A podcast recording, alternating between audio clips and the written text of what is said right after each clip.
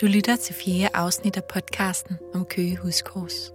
Afsnittet har fået titlen Kongens breve, for det er her, kongen begynder at blande sig. Og det er her, begivenhederne bliver politiske. Hvis de da ikke hele tiden har været det. For det er som sagt umuligt at vide, hvad der egentlig foregik dengang.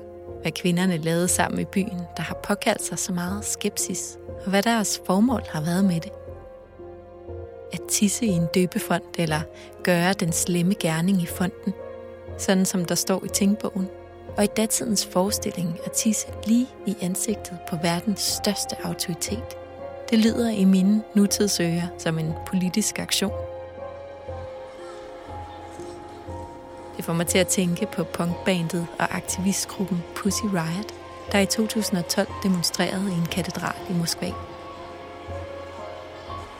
En handling, der fører til fængsling af tre af gruppens medlemmer.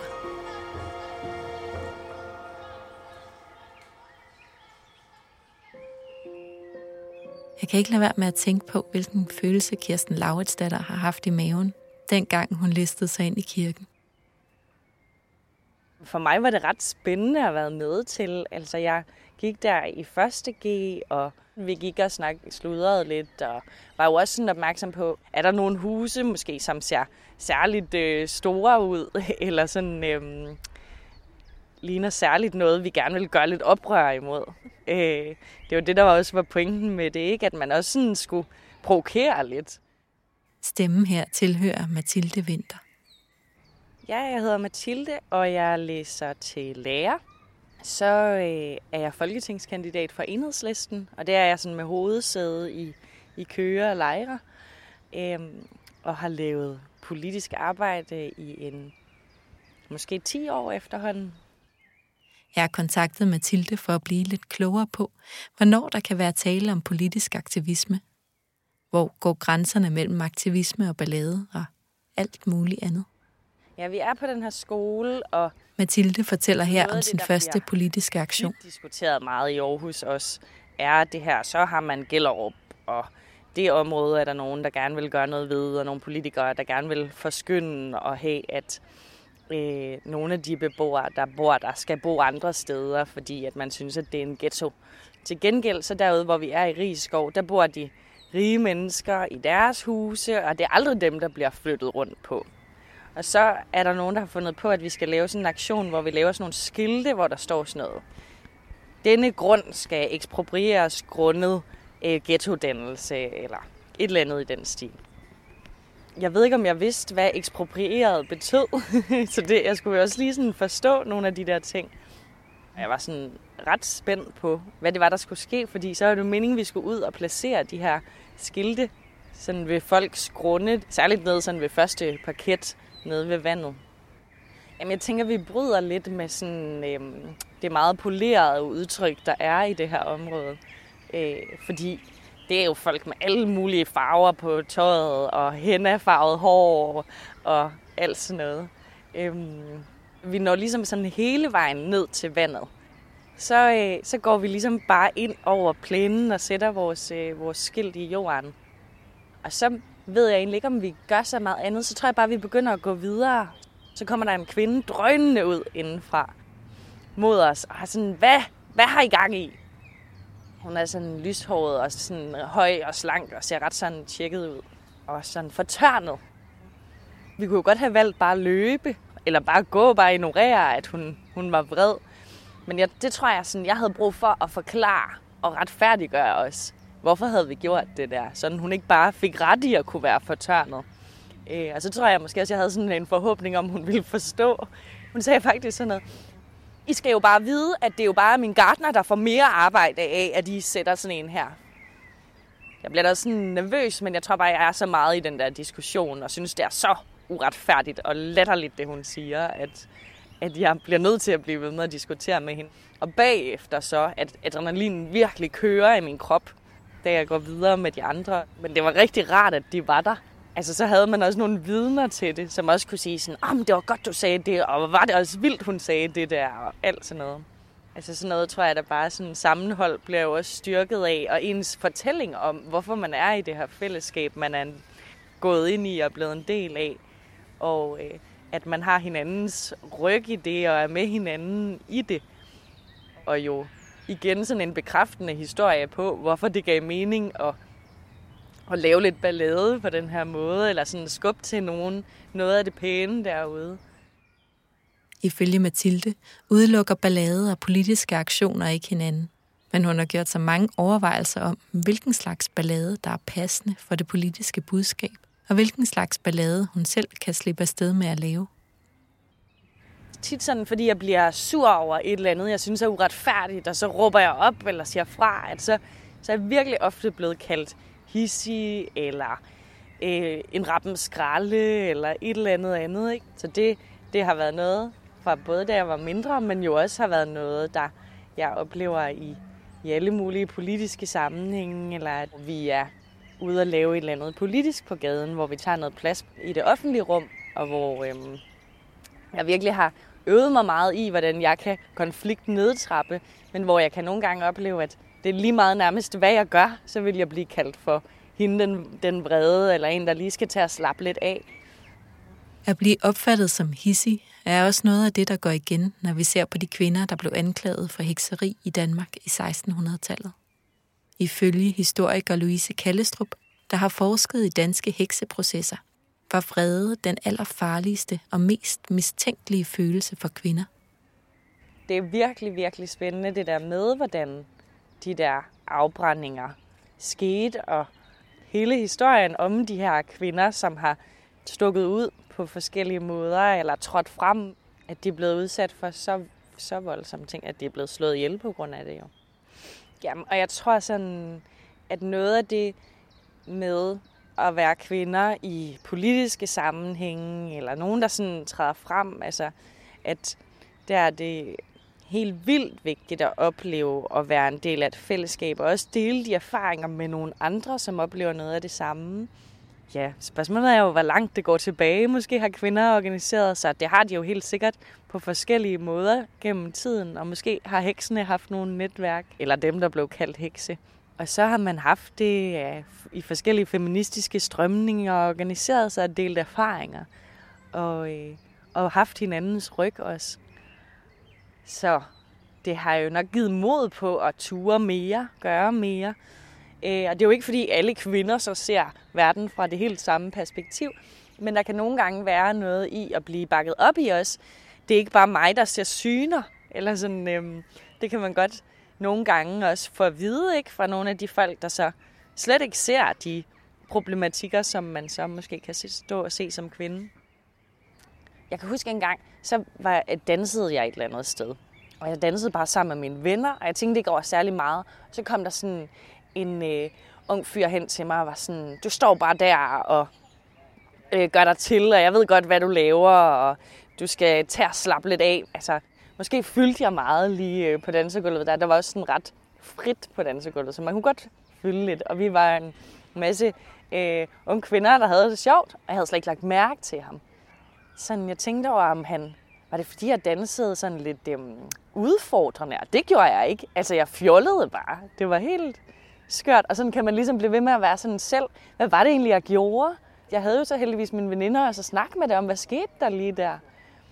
Der er noget i det der med, når man tager plads, øh, uden at sige noget politisk, uden at stille sig op og holde en tale, men bare nogle gange, at man går og tager plads og ser ud som en kvinde. At det har jeg i hvert fald oplevet, at nogen er blevet konfronteret af. Der er nogen af os, der ikke bare kan vælge hvornår vi tager de politiske kampe, og hvornår noget er en aktion.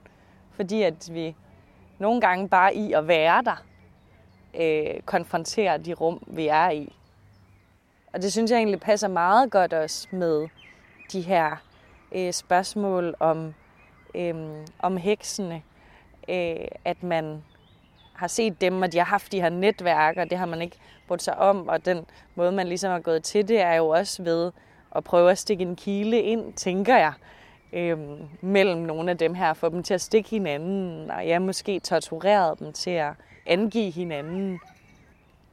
Og jeg tror, at også det der med sådan kvinder, der rotter sig sammen, altså det er jo også noget, der, der udfordrer, eller kan udfordre.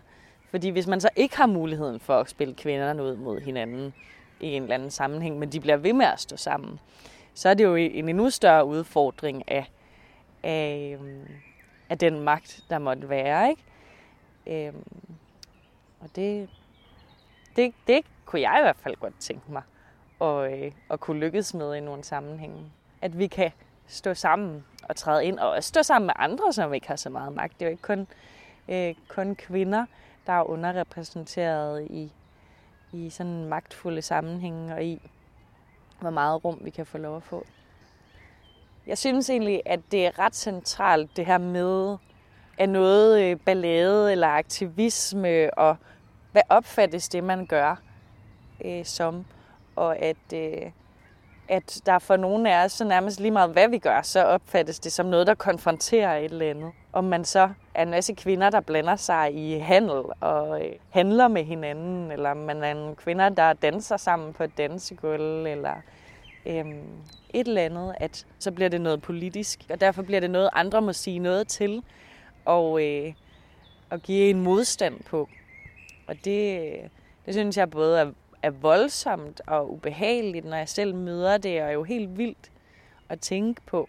Ja, jeg tør, tør ikke tænke på, altså bare, at jeg kan blive kaldt hissig i dag, hvad der ville være sket øh, for mit vedkommende, hvis jeg havde levet i, i 1600-tallet. Sådan tænker jeg, at mange af os nok har det i dag. Altså på den måde har det jo også været disciplinerende dengang, at man kunne se til skræk og advarsel, at sådan en der kvinde, der stak snuden frem, skulle man i hvert fald ikke være.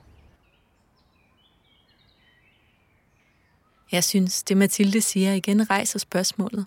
Var kvindernes handlinger som udgangspunkt magiske, solidariske eller politiske, eller blev de bare set sådan af deres omverden?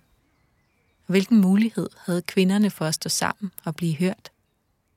Det synes jeg er et interessant perspektiv at vende tilbage til fortiden med.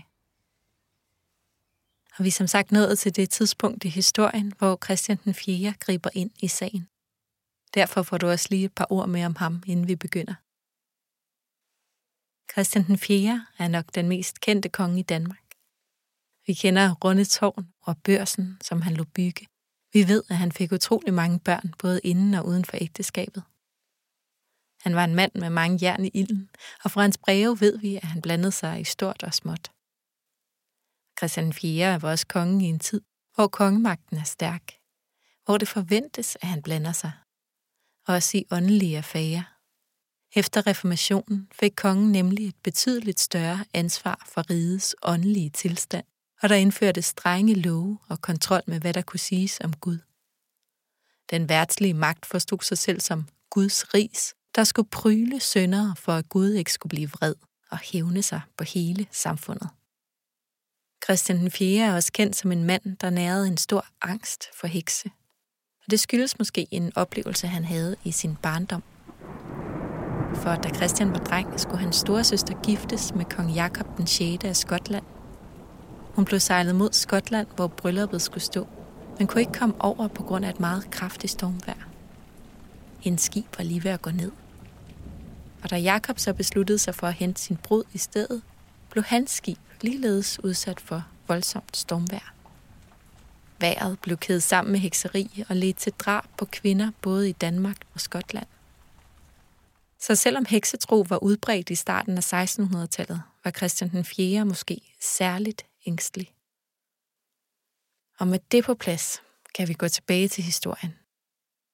Vi begynder en eftermiddag i 1612 foran Johanne Thomas' hus i strædet.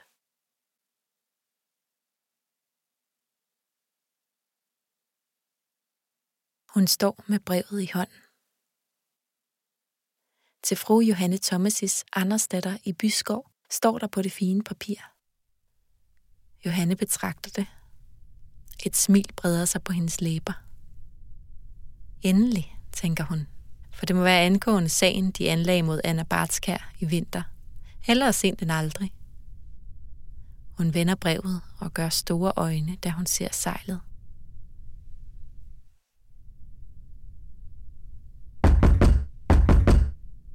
Det hamrer på døren. Køges byfod Niels Ibsen springer op af sin stol.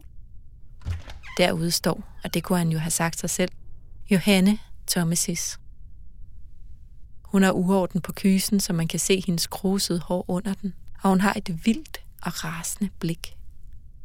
Foden træder instinktivt et skridt tilbage og tænker, at det er derfor, man altid må sørge for at have tjenestepigerne til at åbne sin dør. Johanne rækker brevet med det blodrøde kongesejl imod ham. Foden tager brevet og lader som om, at han læser indholdet for første gang. Hun forlanger, at han fortæller hende, hvad det går ud på og hvordan han er indblandet. Foden træder endnu et skridt tilbage og siger, at han ikke har haft noget, eller i, i hvert fald ikke meget, med sagen at gøre. Men at hun er anklaget for trolddom, det kan han jo ikke gøre noget ved. Han kan ikke give hende mere information om, hvilket grundlag hun er anklaget på. Men, siger han, og hans udtryk forandres, må han ikke kun ved det bedst selv. Johannes skal til at fortælle ham lige præcis, hvad hun altid har syntes som folk som ham, men hun når det ikke. For der bankes på døren, og byfoden skynder sig at åbne. Et hvert selskab er bedre end at være alene med Johanne Thomasis. Især en rasende Johanne Thomasis. Og dog, tænker han, da han åbner døren og ser, hvem der står derude. Vil han næsten hellere være alene med Johanne, end i samme rum som hende og personen derude, som han kalder den herre og forsøger at skjule bag sig. Men Johanne mærker med det samme, hvem der er kommet. Hans lugt afslører ham.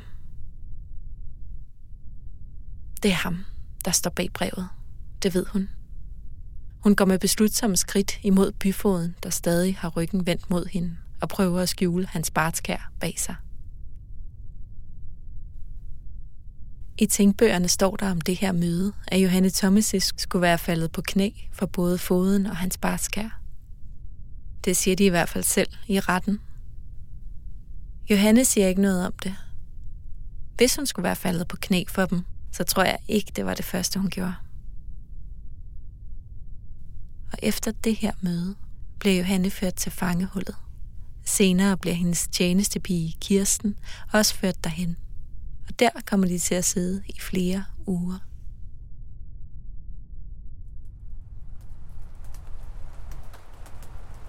På grund af kraftig regn bliver den udendørs og offentlige retssag erstattet med en indendørs og begrænset høring. Fugten fra deres klæder og varmen fra deres kroppe lægger sig i luften som en sød og indtrængende rådenskab. I den ene ende af lokalet sidder juryen, der er indkaldt særligt til lejligheden. 16 dannemænd, agtværdige mænd, med borgerbevis og pletfri strafattest. Borgere, der kender hinanden og befinder sig udmærket på rådhuset. De nævnes i tingbogen i rækkefølge fra mest til mindst agtværdig. Fra Bertel Andersen til Simon de Front, der ikke nævnes med titler, fordi de simpelthen er for fine og så øvrigheden fra Sylvester Guldsmed til Frans Skomager. De taler lavmældt med hinanden. Få kender herren med det højeagtige ansigt og fløjelsklæderne, der sidder klar på en bænk i midten af rummet. En visker, at det er Mads Jensen, der skal føre sagen på vegne af Bartskær. Så ankommer sagens dommer, byfoden, han nikker med stor værdighed og autoritet til nævningene, til Mads Jensen, selv til skriveren. Han spejder omkring i lokalet, inden han sætter sig på en stol. Ved siden af ham er der gjort plads til, hvis der skulle dukke en fra adlen op. For han har vel lov at håbe. Samtidig kommer spændende og indflydelsesrige adelsmænd med til den her slags sager, der er meget mere spektakulære end morsager – og derfor er det også en sorg for byens øvrighed, at de ikke kan følge med, sådan som det ellers var tilfældet sidst, der var hekseprocesser i byen. Dengang Johanne Thomas' navn for første gang officielt blev sat i forbindelse med den trolddom, hun i dag skal retsforfølges for. Så går døren til lokalet op igen, og ind kommer sagens hovedperson, Johanne Thomasis. Hun er lænket og flankeret af to fangevogtere. Johanne ligner en, der er klar til at slå ihjel, og det taler ikke til hendes fordel. Det gyser i de nævninge, der får øjenkontakt med hende, hvor hun stiger åndt og fuld af foragt på dem. Og det er en vemmelig og uvandt følelse for disse mænd. Byfoden rejser sig og gør tegn til ro i salen. Så kaster han et sidste skuffet blik mod døren, hvor ingen fra de højere kredse indfinder sig. Og så erklærer han, at de i dag er samlet i sagen Hans Krammer Bartskær mod Johanne Thomasis. Så beder han Mads Jensen om at fremføre anklagen. Med savlig dyb stemme siger han, at hans klient anklager denne kvinde for ved trolddom at have opmanet djævlen, ført ham ind i sin klients hus for at besætte hans drenge. Mads ser Johanne i øjnene, hæver brynene og træder et ganske lille skridt tilbage, som om han allerede her mærker hendes mørke kræfter. Noget man bemærker på de bagerste rækker, hvor man også mener, at det bliver lidt koldere i salen. Så hæver Mads Jensen stemmen og siger, at det har været nævnt i byen, at denne kvinde har lovet ondt, og at ondt er sket. Her afbryder foden ham og siger, at det må vi lade vidnerne om at fortælle. Mads Jensen sætter sig ikke. Han ser triumferende på Johanne. Mads Jensen har beviser. Han holder en kunstpause. Det er blevet sagt, siger Mads Jensen, af en spokone i Lübeck, at en kvinde har ville hævne sig på min klient igennem længere tid, og at den kvindes navn er Johanne Thomasis. Og som straf for alt dette, kræver hans klient kun den straf, der står i loven er rimelig. Han ser på Johanne og gør et lille ryg i kroppen igen. Så sætter han sig alvorligt ned. Johannes øjne bliver smalle. Hun ser ud over forsamlingen. De 16 nævninge, som hun kender, flere af dem er kommet i hendes butik. Den måde, de ser på hende. Hun har set det blik mange gange før, men aldrig så mange på én gang. Hun tænker på de vidner, der skal komme. På dem, der vil hende ondt, men også på dem, der vil sige god for hende. For der er trods alt stadig en del i den her by, der kender hende, der stadig handler med hende. Indflydelsesrige folk. Volper Bøtgers kan naturligvis ikke selv føre sagen, men hendes mand vil sikkert gøre det. Johanne nægter sig skyldig, og så siger hun ikke mere. Det er i hvert fald det eneste, der står i tingbogen, at hun siger ved sin første retssag.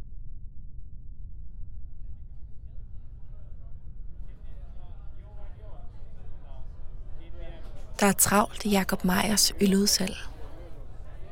Der er mørkt i lokalet, der kun oplyses af en lysestage på bardisken.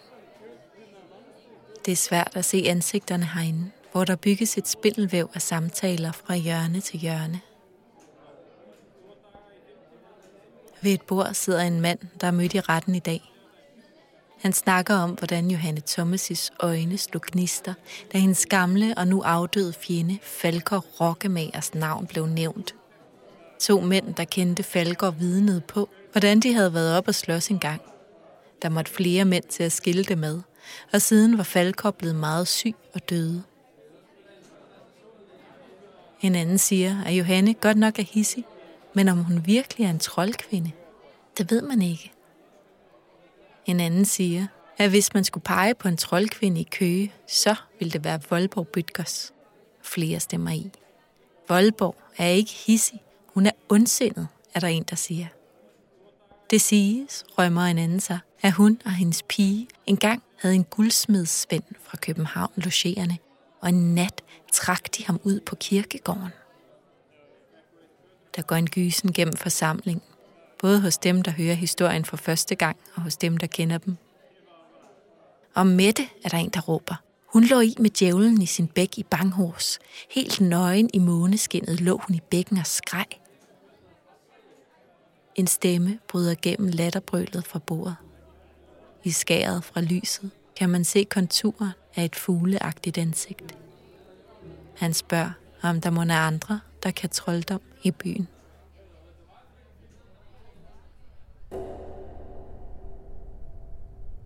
To gange om dagen fodres fangerne med mad for anklager Hans Bartskærs køkken.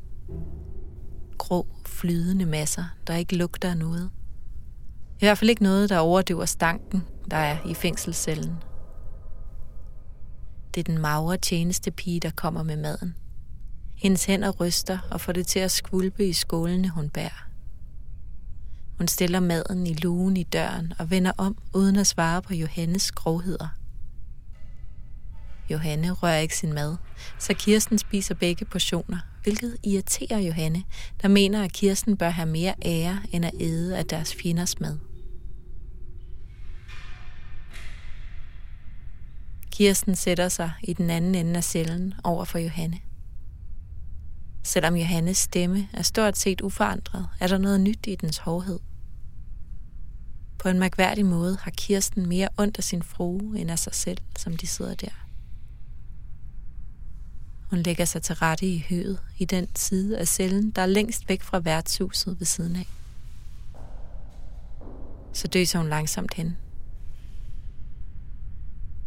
Ind og ud af mørke drømme, der spørger, om de jordiske flammer virkelig vil frelse hende fra de hinsides, sådan som man fortalte hende.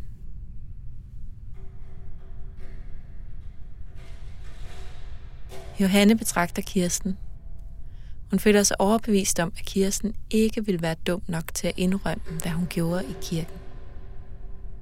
Men måske kunne der være andre, der har vidst noget, set noget og. Måske er det en af dem, hun stolede på. Måske en fra kredsen. Johanne stiger ud af trammerne til Køge Torv, hvor hun næsten kan se Bartskærhuset. Under alle omstændigheder, så kan man aldrig stole på nogen, siger hun ud i rummet. Hun tænker på sin gamle veninde, Kirsten Snekers, som også vendte hende ryggen til sidst. Kirsten, som Johanne rådede til at blive i byen.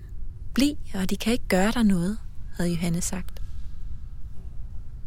Nu griner mørket af hende.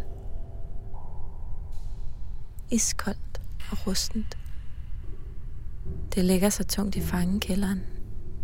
Det har opslugt Kirsten og Køge i sig. Det er som om det snor sig om hendes hals, presser hendes bryst og fylder hendes lunger. At det kaster hende ned på det hårde stengulv. Men det er ikke tortur. Det sparker hende. Det knækker hendes knogler. Det fortæller hende, at hendes hævngær i sind er skyld i alt det her. Ønskede hun netop ikke at se sin fjende, hans bartskær, ulykkelig. Og fryde hun sig ikke ved det, spørger mørket. Du, siger hun til det, har ført mig ind i det her sorte hul. Forsvind, jeg vil ikke have noget med dig at gøre. For hun er kommet i tanke om noget, der får hendes hjerte til at slå langsommere. Den gamle præst Laurits, der er et hederligt menneske, og både kender hende og Bartskær og alle andre borgere i byen. Hun hæver stemmen. Herr Laurits vil forsvare mig.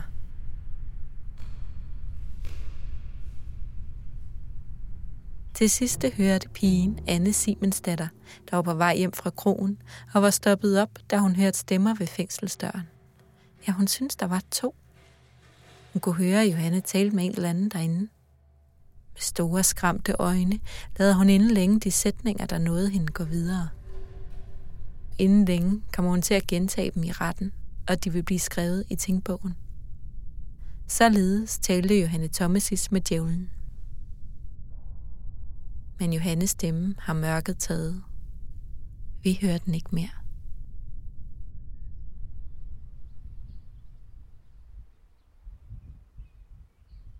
Det er en varm sommer eftermiddag. Duften af hyld hænger tungt i luften.